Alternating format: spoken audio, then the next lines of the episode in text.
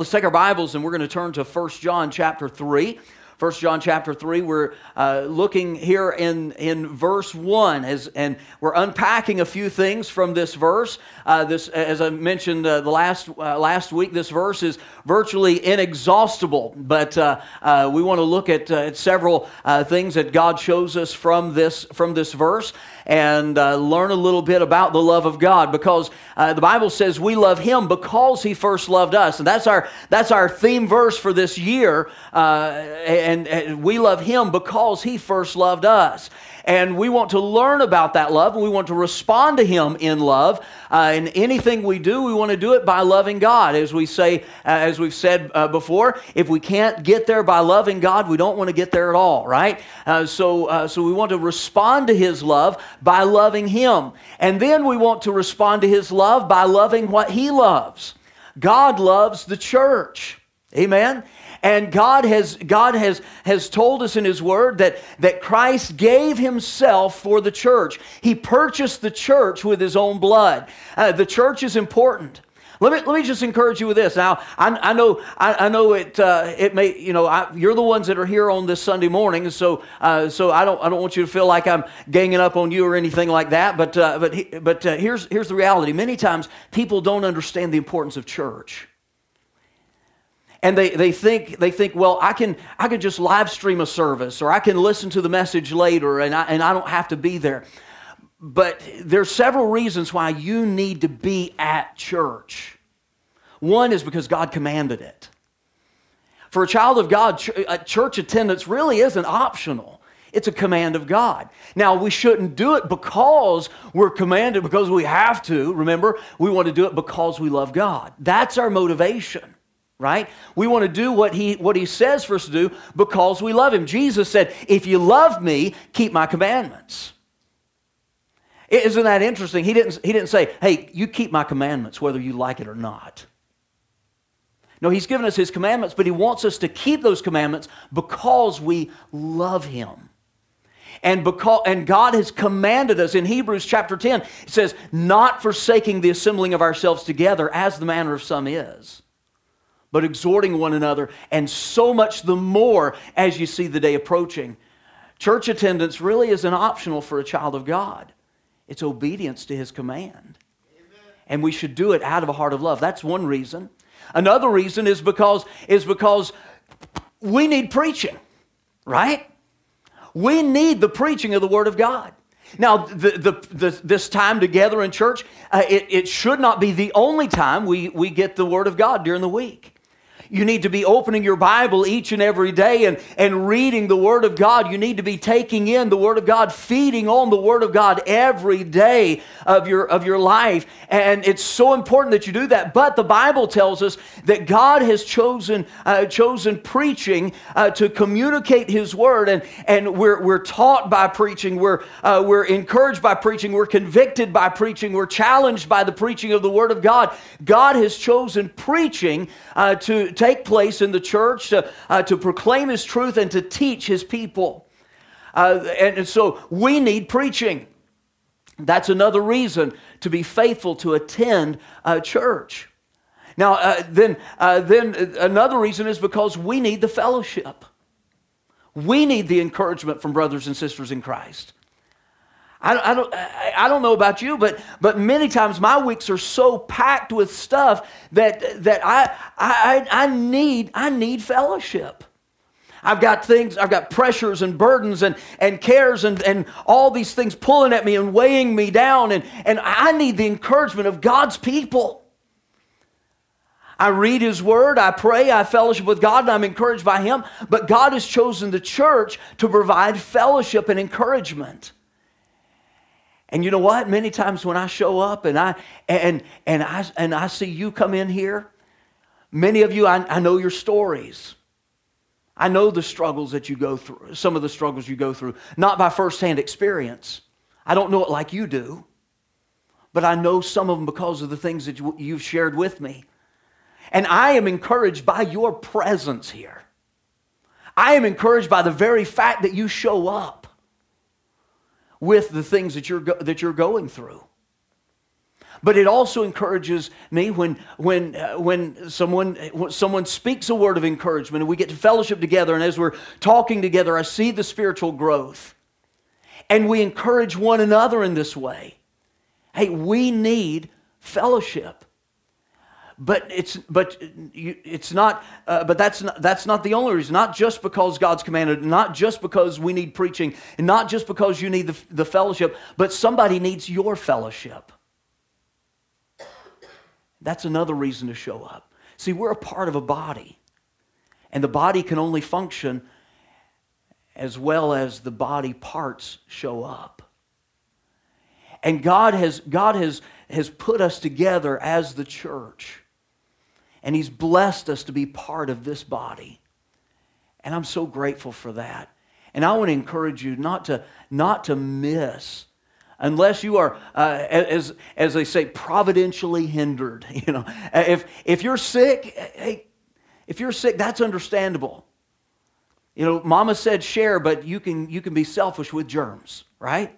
You can, you can keep your germs, and we, we, want you, we want to encourage you to do that because that'll help you get better quicker and not spread that all around. Uh, but uh, we, we, want to, we want to encourage you to, to be a part.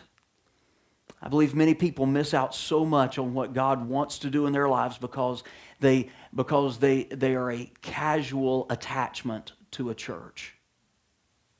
But they're not a committed member, they're not a part. Be a part because God's doing some great things around here. And I don't, I don't want you to miss a thing. Uh, and it's, it's so important that, that we come and we gather together like this. And in His love, God, God wants you to love what He loves. He loves the church. And not only does God love the church, but God loves the, loves the lost. God loves the people out there that have yet to trust Him as their Savior and He wants you to love them as well. When we respond to His love, we love Him because He first loved us, and we will love Him uh, in response. But He also wants us to love what He loves. He wants us to love the church, and He wants us to love the lost. And we'll love them and we'll show that we love them when we go and we share the gospel with them, when we maintain a Christ like attitude and a spirit in front of them, even when they do us wrong. We're going to love them. We're going to be a witness to them. Paul said, Ye are our epistles, written on our hearts, known and read of all men. You know what he's saying there? To put it, to put it simply, he said, You are the only Bible many people will ever read. You are the testimony of Crosspoint Baptist Church to the world out there. They see you show up. They, they hear you uh, talk about your church. Oh, where do you go to? I go to Crosspoint. And, and, and so what they see in you is what they think Crosspoint is all about. That's kind of a big responsibility, isn't it? So what would you want to but but more than more than more than what they what they think of Crosspoint when they see you and they know you come to Crosspoint, they hear that you are Christian. And what you are is what they think Christianity is all about. They think that salvation is all about. So, what kind of testimony do you want to have for Jesus Christ? What kind of testimony do you want to have for Crosspoint? What kind of testimony do you want to have to reach lost people for Jesus Christ? I believe it should be a testimony of love, a testimony of holiness, a testimony of, of, of, striving for righteousness. Now, we're not perfect, but that's no excuse. We should strive for it and we should yield to the Spirit of God as He is daily working in our lives and we respond to Him out of love. Yes, I might have, I might have enjoyed this habit in my life, but God, God has shown me that it's not, it's not uh, the best thing for me to do to be a good testimony for Him. So because I love Him, I'm going to put aside that habit that I've had. That's the way we need to approach it. That's the heart that we need to have. This is a this is a, a an activity that I've enjoyed in my life, and uh, but but God's God's word teaches that it's that it's wrong, it's sinful, it's it's fleshly, it's worldly, and so I, I'm going to put aside that activity, that entertainment, or whatever it may be, because I want to be a good testimony for Jesus Christ because I love Christ. We respond to Him out of a heart of love, and God's word teaches us just how we do that. And it teaches us by the example of Jesus Christ. He teaches us how to love Him and how to love others. And, and it's the way Christ loved us.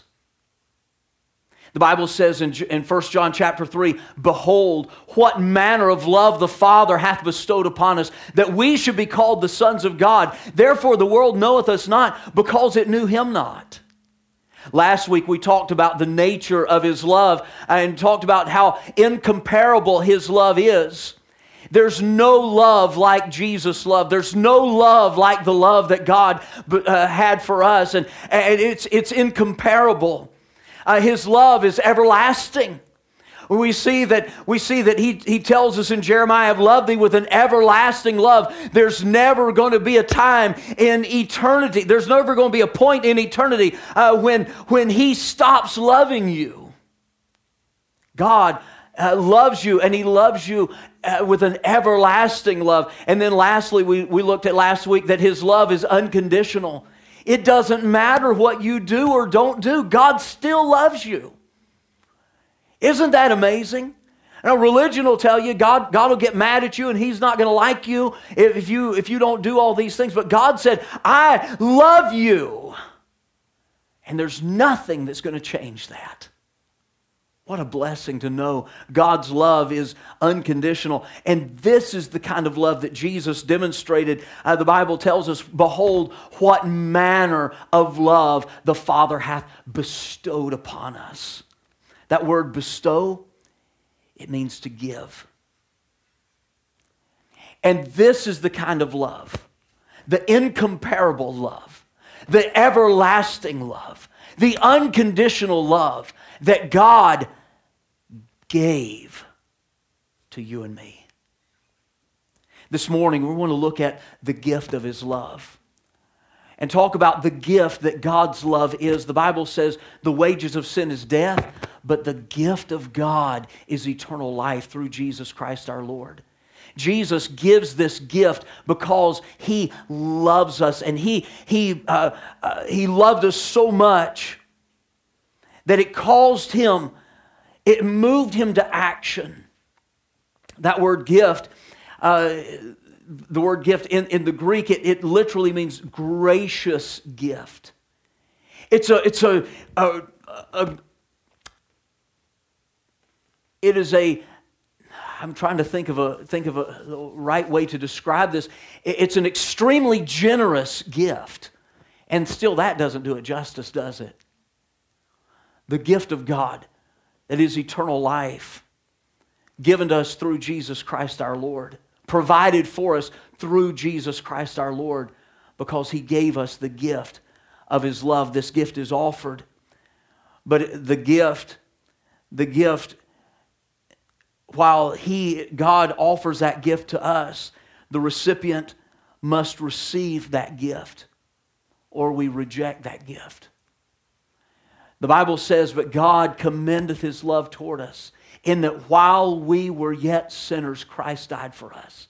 He demonstrated his love through dying for you and me.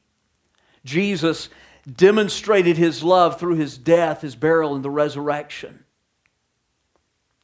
This morning we're talking about the gift of his love. And no gift comes without a cost. Let's look at the cost. The cost of this gift. In Philippians chapter 2, verse 5, the Bible says, Let this mind be in you, which was also in Christ Jesus, who being in the form of God thought it not robbery to be equal with God. Jesus, uh, God the Son, God, uh, he, he is God incarnate, He's God in the flesh. That's what that means. He, God became man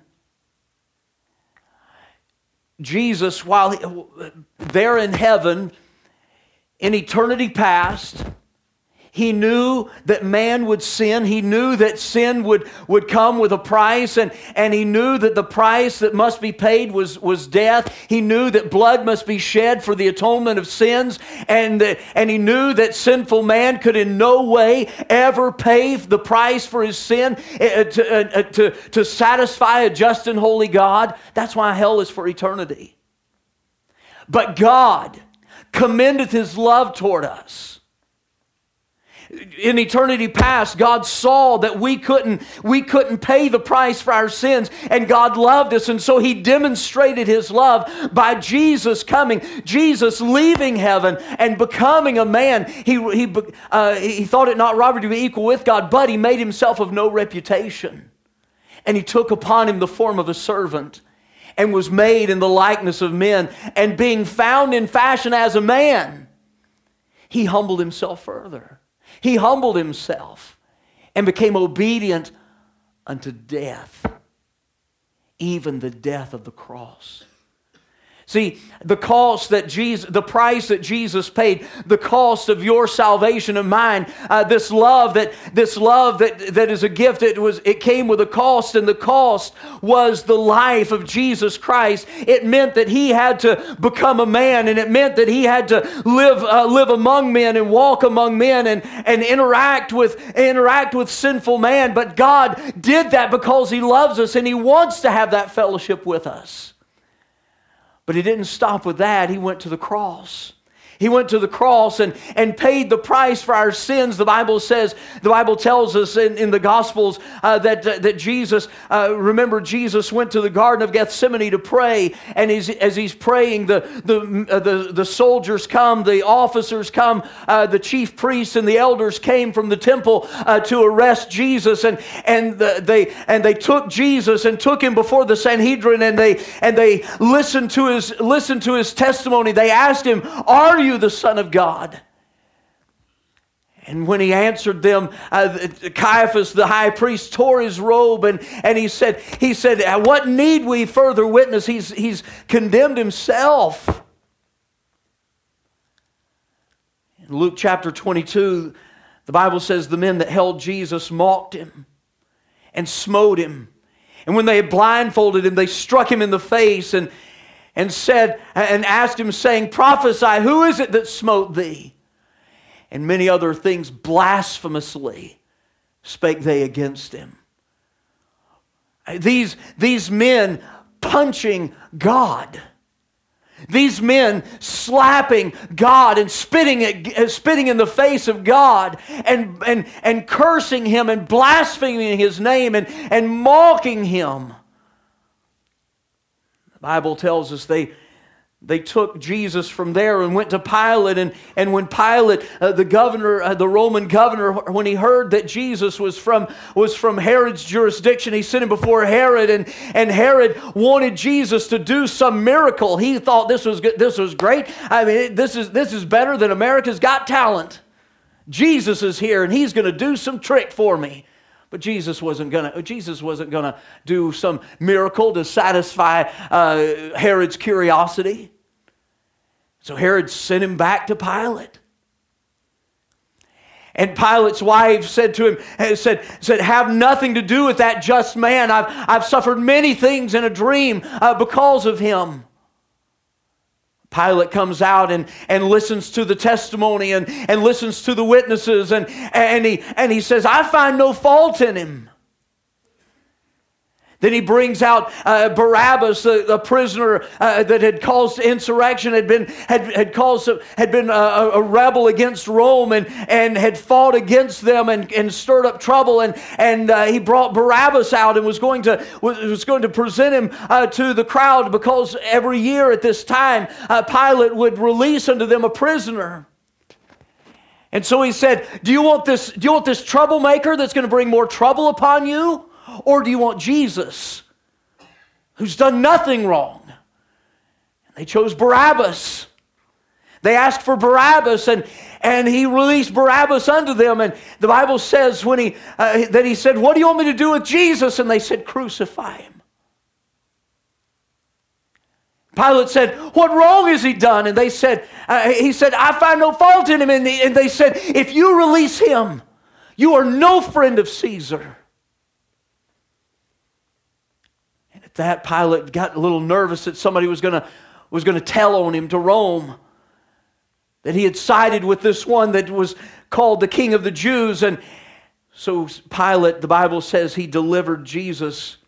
When he had scourged Jesus, he delivered him to be crucified. That word scourged, it doesn't seem like a whole lot necessarily, but what they would do is they would take a, they would take a, a, several long leather straps that had that had pieces of pieces of, of stone and bone and maybe some pottery and even some metal embedded in there. And and they would take they, they, these straps were were connected to a to a handle. And and this was a this was called the cat of nine tails. And they would take their they would take their prisoner with their hands with their hands tied. And they would and they would bow that prisoner over over a post like this where the back was stretched tight. And the, those Roman soldiers took great pleasure in taking that whip and beating those, beating those prisoners. And they were very skilled with this. And many times prisoners would die, they would bleed to death and be ripped in half there at the whipping post. This is the beating that Jesus suffered. The Bible says that he was, he was, his visage was marred. His, his, as you look upon him, you couldn't even hardly tell that he was a man. He was ripped up. Even, even the, uh, the best depictions that Hollywood can come up with, uh, or any person has been able to, to paint or to draw uh, to give us a, a picture of what Jesus might have looked like, even that falls so short. Because the bible tells us the bible tells us in psalms jesus uh, the messiah says he says i may look and tell all of my bones. They look and stare upon me. Every one of his bones was exposed they beat him. And, they and Pilate delivered him to be crucified. They laid a cross on his back, and he's carrying that cross. And they bid one Simon of Cyrene to come and help him. And, and, and uh, and they uh, well, I'm, I'm kind of getting ahead of myself here. Let's just let's just read what the bible says here in in uh, matthew 20, uh, 27 uh, verses 26 through 31 then released he barabbas unto them and when he had scourged jesus he delivered him to be crucified. Then the soldiers of the governor took jesus into the common hall and gathered unto him the whole band of soldiers and they stripped him and they put on him a scarlet robe and when they had platted a crown of thorns they put it on his head and a reed in his right hand and they bowed the knee before him and mocked him saying saying, Hail, King of the Jews! And they spit upon him, and they took the reed and smote him on the head. And after they had mocked him, they took the robe from him and put on him his, his own raiment and led him away to crucify him. Verse 35 says, And they crucified him and parted his garments, casting lots, that it might be fulfilled which was spoken by the prophet. They parted my garments among them, and upon my vesture did they cast lots. And sitting down, they watched him there and set up over his head his accusation written, This is Jesus, the King of the Jews. Then there were two thieves crucified with him, the one on the right hand and the other on the left. And they that passed by reviled him, wagging their heads and saying, Thou that destroyest the temple and buildest it in three days, save thyself. If thou be the Son of God, come down from the cross. Likewise, all the chief, also the chief priests, mocking him with the scribes and elders, said, He saved others. Himself he cannot save. If he be the king of Israel, let him now come down from the cross and we'll believe him. He trusted in God. Let him deliver him now if he will have him. For he said, I am the Son of God. The thieves also, which were crucified with him, cast the same in his teeth. Jesus hanging on the cross with spikes driven through his hands and through his feet, uh, hanging up there on the cross. And uh, what, a, what a terrible, terrible, cruel way uh, to, to execute someone. They would literally suffocate to death as their body is, is in excruciating pain. They would hang there, uh, sus, uh, hang there by those nails in their hands, uh, holding them up, and, and, and that would put pressure on their lungs. And when they couldn't, when they couldn't stand it anymore, they needed to, they needed a breath, they'd push up with their feet, uh, pushing against the nails that are driven through their feet just to, just to gulp in some air. And, and when they get, get all that they could handle, they'd drop back down and, and just go through this, go through this process uh, uh, all, all through that day until they, until they'd finally suffocate. The Bible says, Now from the sixth hour there was darkness over all the land unto the ninth hour. And about the ninth hour, Jesus cried with a loud voice, saying, Eli, Eli, lama sabachthani, which is to say, My God, my God, why hast thou forsaken me? Some of them that stood there, when they heard it, said, This man calleth for Elias. Straightway, one of them ran and took a sponge and filled it with vinegar and put it on a reed and gave him to drink. The rest said, Let be. See, let us see whether Elias will come and save him. When he had yet cried again with a loud voice, he yielded up the ghost. One of the other gospel writers shows us that what Jesus cried was, Father, forgive them, for they know not what they do. And then he said, Into thy hand I commend my spirit. And he bowed his head and yielded up the ghost. He died for us. Jesus purposefully gave his life for me and you. What a price. What a price that was paid there on the cross. God shedding his blood, his spotless, sinless, perfect, holy blood, and giving his life for sinful, rebellious, evil, wicked sinners. Now, wait a minute. I'm, I'm not all that bad, we may think, but yeah, we are. Because your sin caused the death of Jesus Christ. This is the kind of love that Jesus had for us. He was willing to give himself for us. The Bible, the Bible teaches us that this is the kind of love, really, this is the kind of love that we should have for one another. Husbands, the Bible tells us, husbands, love your wives even as Christ loved the church and gave himself for it. He gave himself. Not just to come to earth, but he gave himself to live and to die for us.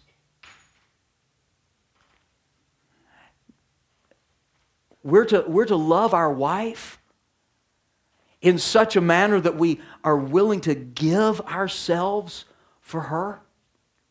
Yeah. To sacrifice your wants, your desires, your goals, your dreams, oh, all that you want to meet her needs? Yeah. But I thought I was the head of the home. Yeah. God says that. And what better way to be the head than to serve? What better way to be a leader than to serve those that you're following? uh, serve those that are following you. What better way to, to, show, to show that you are a leader worth following than to give yourself to make sure the needs of those who are coming behind you are met and cared for? What better way? I don't find a better way. This is the example that Jesus left us. He lived his life, a perfect life, and, and, and provided him, uh, for, for his disciples. He met the needs of, of multitudes. He healed the sick and raised the dead. He, he met the needs. And while we don't have the power to heal the sick and raise the dead, and, and we can't take uh, five loaves and two fish and feed 5,000 men plus women and children, we can't do that, but we can give ourselves to do all we can uh, to, to, uh, to serve our families and, and friends. We can. The Bible says, even the Son of Man came not to be ministered unto, but to minister, and to give his life a ransom for many. See, many times, many times we want to we want to uh, if, if we go to work, right? Uh, we uh, we want to go to work. We want to work our job. We want to everybody just leave us alone. Just let me get my job done. And we want to go home and and send the kids to the room so they're not giving me a headache. And I just want to sit in my lazy boy and and drink uh, drink some iced tea or some coffee or some lemonade or whatever it is. And uh, and just and I want to sit there and watch my watch my shows and and and until she gets the until she gets the dinner ready. Well, that's no way to serve. That's certainly not the way that Jesus showed us by his example, was it? No.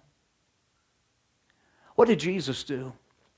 The Bible shows us he came to the upper room where he was going to have a meal with his disciples. And he took an apron and girded himself and, and a basin of water and he, and he washed his disciples' feet.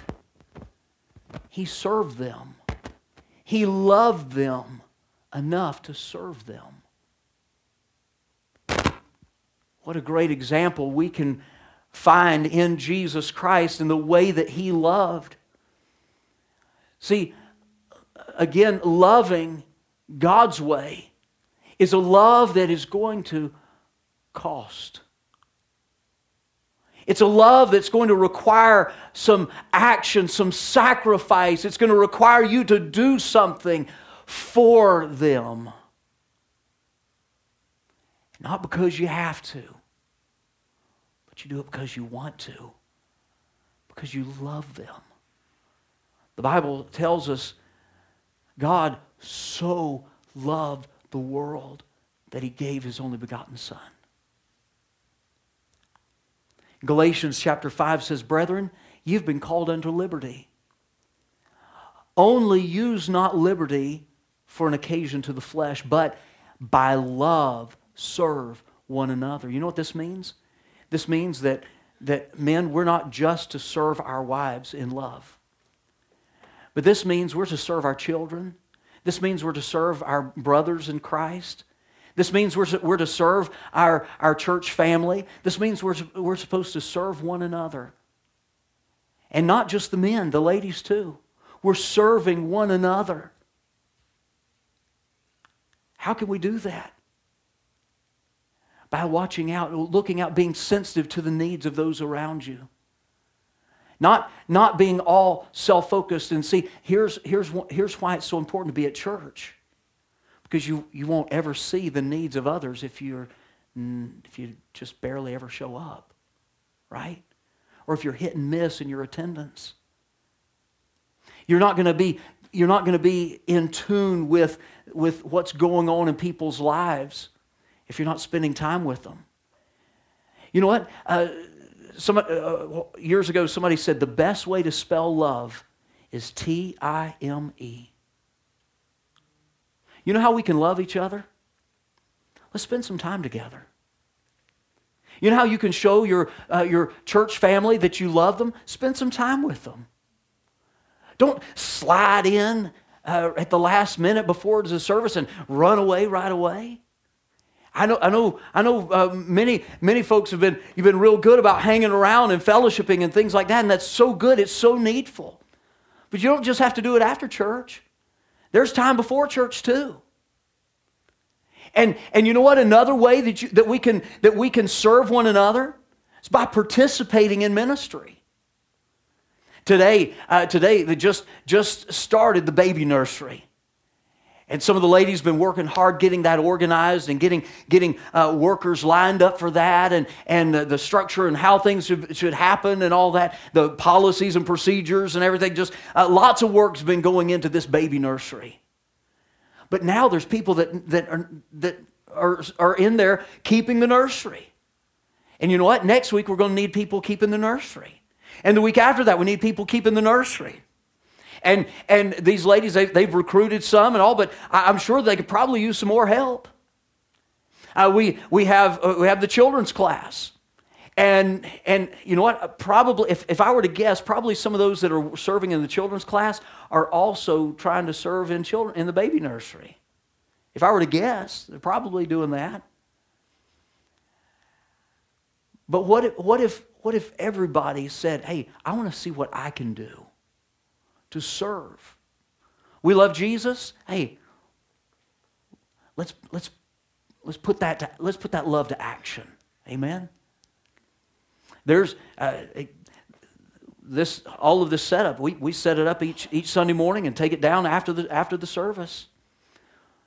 With with all the ex, with with all of this stuff going on, hey, there's there's a need for for help. I'm not preaching this message this morning just to say that. I that just kind of came up as I was preaching uh, that that hey, this is a way that we can serve one another.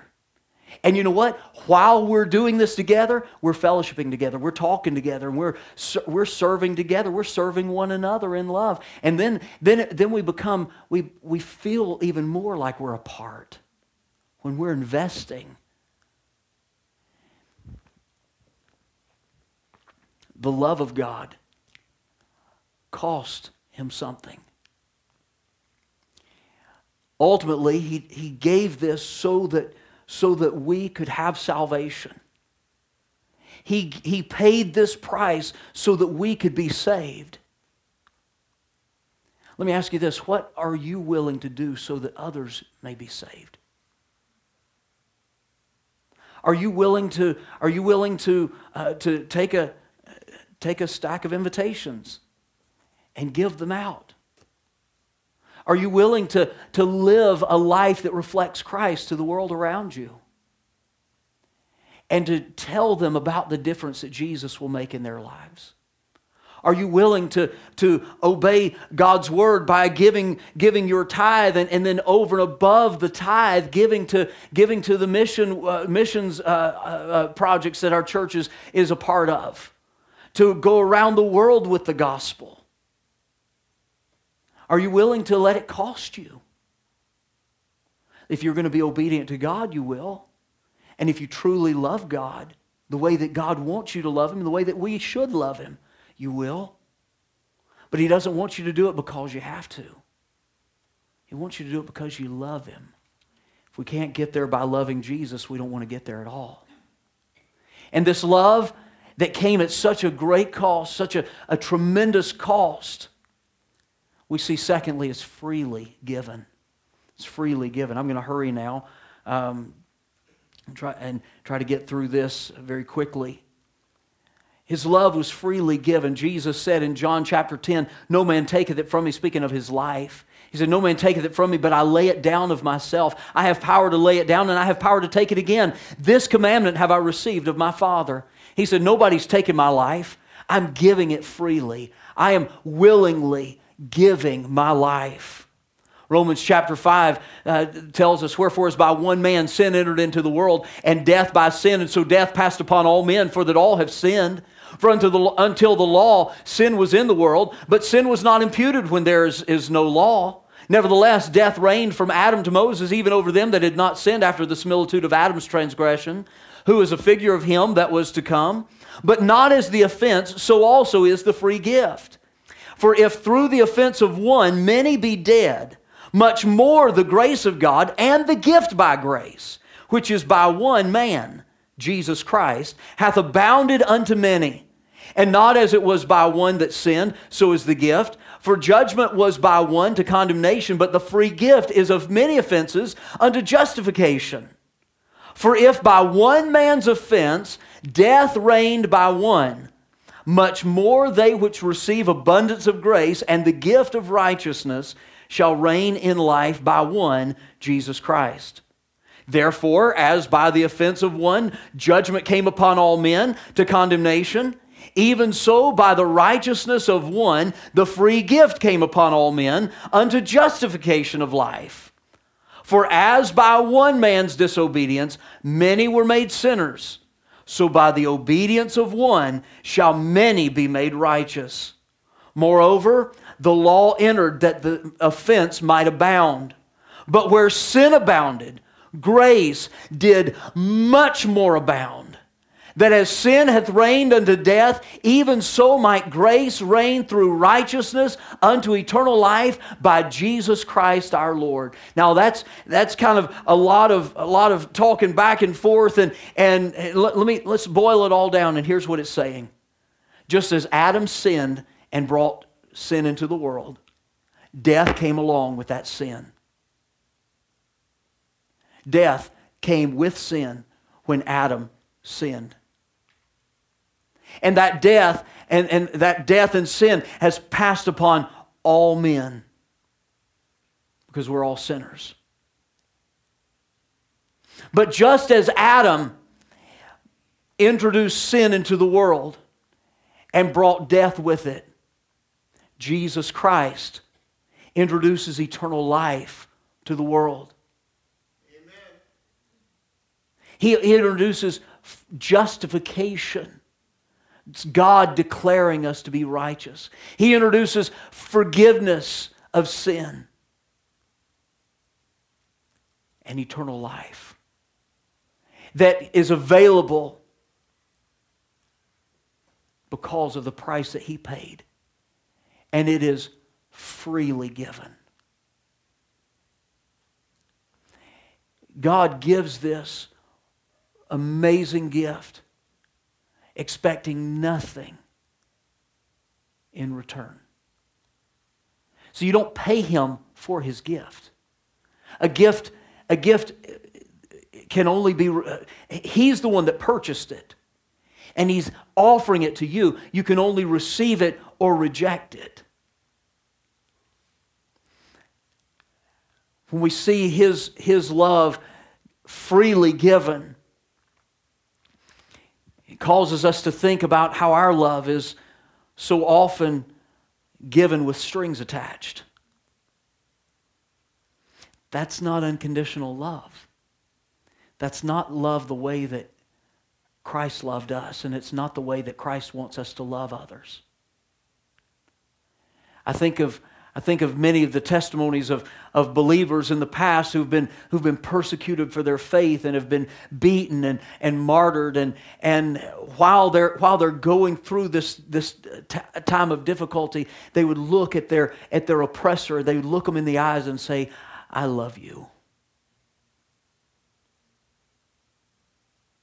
How is that possible? Because they've experienced the love of Christ and they've chosen to love like God loves.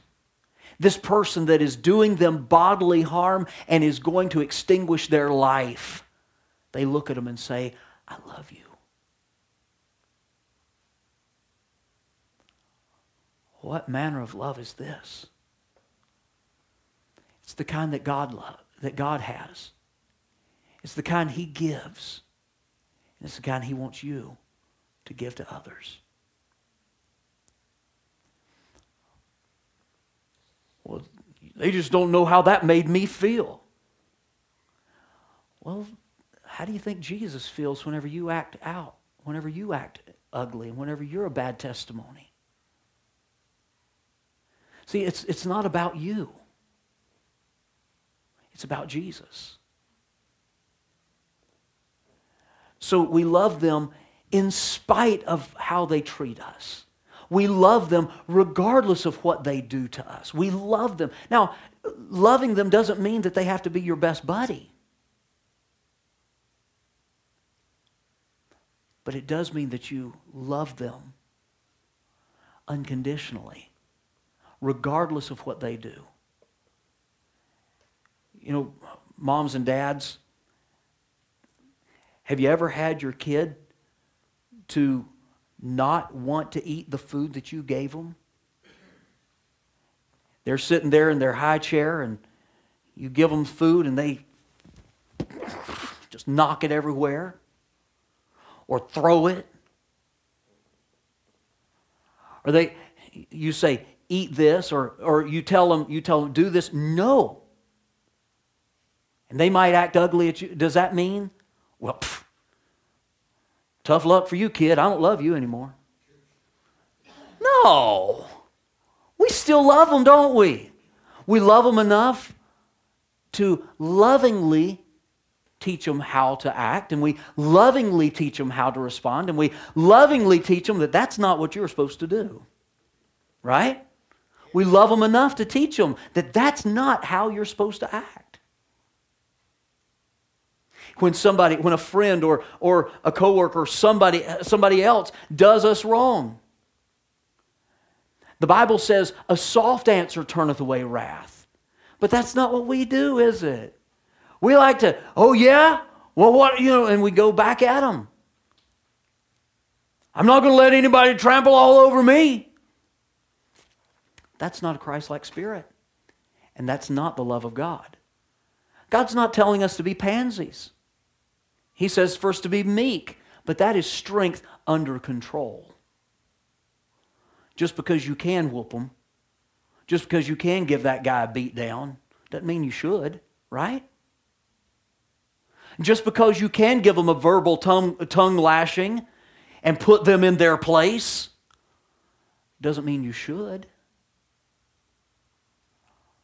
But you're, as a child of God, what it does mean is that you should love them and you should respond to them in a way that Jesus would be pleased with, in a way that's going to honor God. It's going to, you should respond to them in a way that's going to cause them to be, why in the world?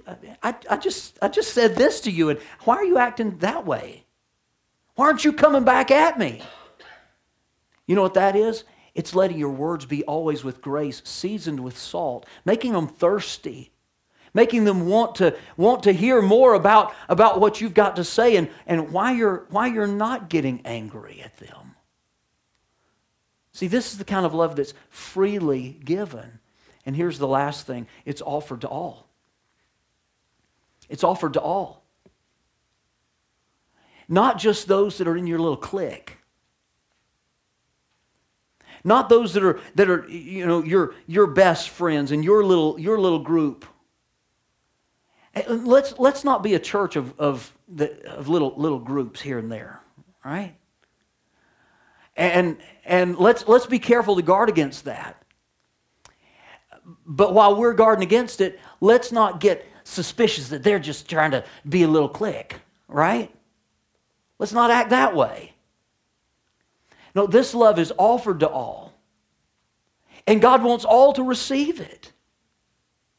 He says in, in John chapter 1, verse 10, uh, He was in the world, and the world was made by Him, and the world knew Him not. He came into His own, and His own received Him not. But as many as received Him, to them gave He power to become the sons of God, even to them that believe on His name. John chapter 3, verse 16 says, For God so loved the world he loved everybody. He loved the, the entire world so much that he gave his only begotten Son, that whosoever believeth in him should not perish, but have everlasting life. Hey, uh, he, he, he so loved the world, and whosoever, these words, these words tell us that, that, that God's love was offered freely to everybody, and God wants everybody to receive it. And, and, and while, while it, yes, we're going to have we're going to have people that we're closer to and, and that are, we're better friends with, uh, perhaps than uh, because we we've spent more time together, or something like that. Hey, but we should be friends to everybody. We should love everybody, and we should be uh, we should be friendly to everybody, and make everybody feel welcome, and make everybody feel important, and make everybody feel like they are loved because they are. First of all, to Jesus. And because they're important to Him, they should be important to me and you. Yesterday, I, heard a statement that, that I wanted to share with you today. And I want you to think about this. Think about this statement. I don't know who the statement originated with or whatever, but. And here it is. You put it up on the, on the screen here for everybody. It says, Character is revealed by the way you treat someone you think you will never need. Wow. First of all, for us to, for us to treat somebody good because we think we're going to need them, I mean, what kind of, what kind of character is that? But to treat somebody poorly because I'm never going to see them again. I don't need them. That's not good character. I don't need that negativity in my life. I'm just going to cut them off. No, God loved them. God wants you to love them. God wants us to love people. He wants us to love everybody. He doesn't want us to be rude to anybody. He doesn't want us to ignore people. He doesn't want us to be hateful or unkind. He wants us to show His love. Let me ask you, how can you show this kind of love to somebody this week? What are, what are some ways? I want, to, I want to encourage you to think about this. What are some ways that you can practically apply this by loving your, loving your spouse, loving your children, loving your church, loving your coworkers, loving your boss, eh, loving others? Even those that are unlovable, those that irritate you. And we all know people like that. And if it's me, I'm sorry. It's supposed to be a joke, but anyway. but I really am sorry if I am the one that irritates you. Um, but hey, God wants us to love. We look at His love, His gift of love. The cost was great, but it's freely given and it's offered to all. And He wants you to love that way. Let's bow for prayer. Heavenly Father, I just want to thank you and praise you for your love. Thank you for your word. Thank you for your truth. And thank you for how your love transforms our lives. Lord, your love, in your love, you forgive us of our sins. You, it's not an excuse to sin, uh, but it's a, it, it's, it should be, out of, out of a heart of, of love for you, it should be a motivation for us not to sin further. Lord, I pray that we would respond to your love and, and live a life of love for you and for those around us. Help us to love what you love. Help us to love like you love. Lord, for all that you do in us and through us, we'll praise you. And we'll bless your name. In Jesus' name we pray. Amen.